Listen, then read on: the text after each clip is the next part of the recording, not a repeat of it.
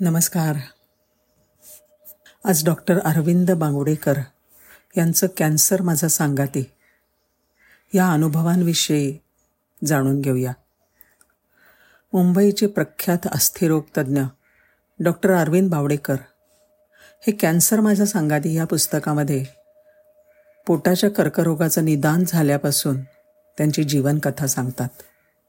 अस्थींचा cancer झालेल्या रुग्णांशी रोजचा संबंध येणाऱ्या डॉक्टरलाच जठराचा कॅन्सर झाल्याचं निदान होतं.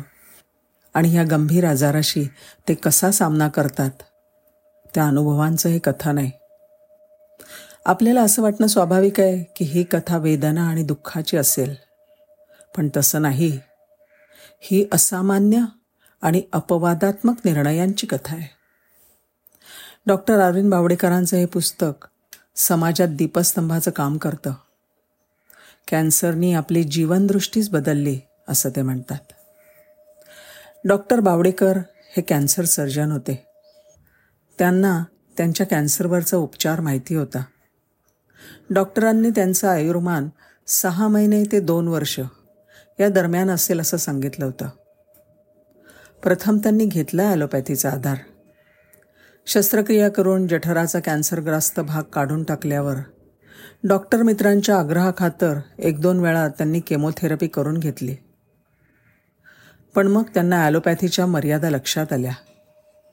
पुढे ॲलोपॅथीचे उपचार बंद करून पर्यायी उपचार म्हणून आयुर्वेद निसर्गोपचार ध्यान यांचा उपयोग आणि आहार व्यायाम आचार सवयी यामध्ये योग्य बदल करून त्यांनी आपली जीवनशैलीच बदलून टाकली. केमोला नकार दिल्यानंतर डॉक्टर बावडेकर दहा वर्षाहून अधिक काळ जगले. त्यांनी गोंदवलेकर महाराजांवरचं पुस्तक वाचलं. त्यांच्या आश्रमात जाऊन त्यांना मनशांती मिळाली. महाराजांच्या आशीर्वादाने आपले आजार बरे होतात असा लोकांचा ठाम विश्वास होता. आणि विश्वासाने आजार बरे होण्याचा पुरेसा पुरावा त्यांनी पाहिला. केवळ जिवंत राहणं यापेक्षा जगण्याला काहीतरी वेगळा अर्थ आहे असं त्यांच्या लक्षात आलं. नेहमीप्रमाणे ते आपला व्यवसायसुद्धा करू लागले.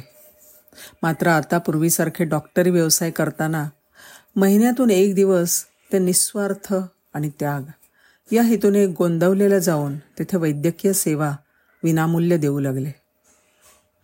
त्यांच्या असं लक्षात आलं की संपूर्ण दिवस ही सेवा देऊनसुद्धा रात्री आपण थकलेले नसतो उलट मनात समाधानच असतं.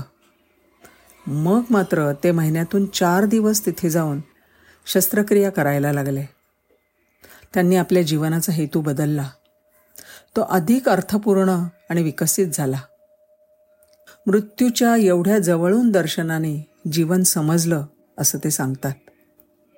रात्री त्यांच्या निवासाच्या ठिकाणी परतल्यावर गच्चीत आकाशाखाली काही मिनिटातच ते ताजेतवाने व्हायचे. मुंबईतल्या घरातल्या आधुनिक सुविधांची आठवण देखील त्यांना येत नसे. स्वतःचा आजार विसरून दुसऱ्यासाठी काम करण्यात केवढा मोठा आनंद आहे याचा प्रत्यय त्यांना तेथे येत असे. अनेक डॉक्टर मित्र त्यांना विचारत अरविंद दर महिन्याला गोंदवलेला जाऊन तू काय करतोस?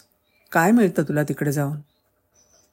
ते म्हणत मी गोंदवलेल्या रुग्णांवर उपचार करतो.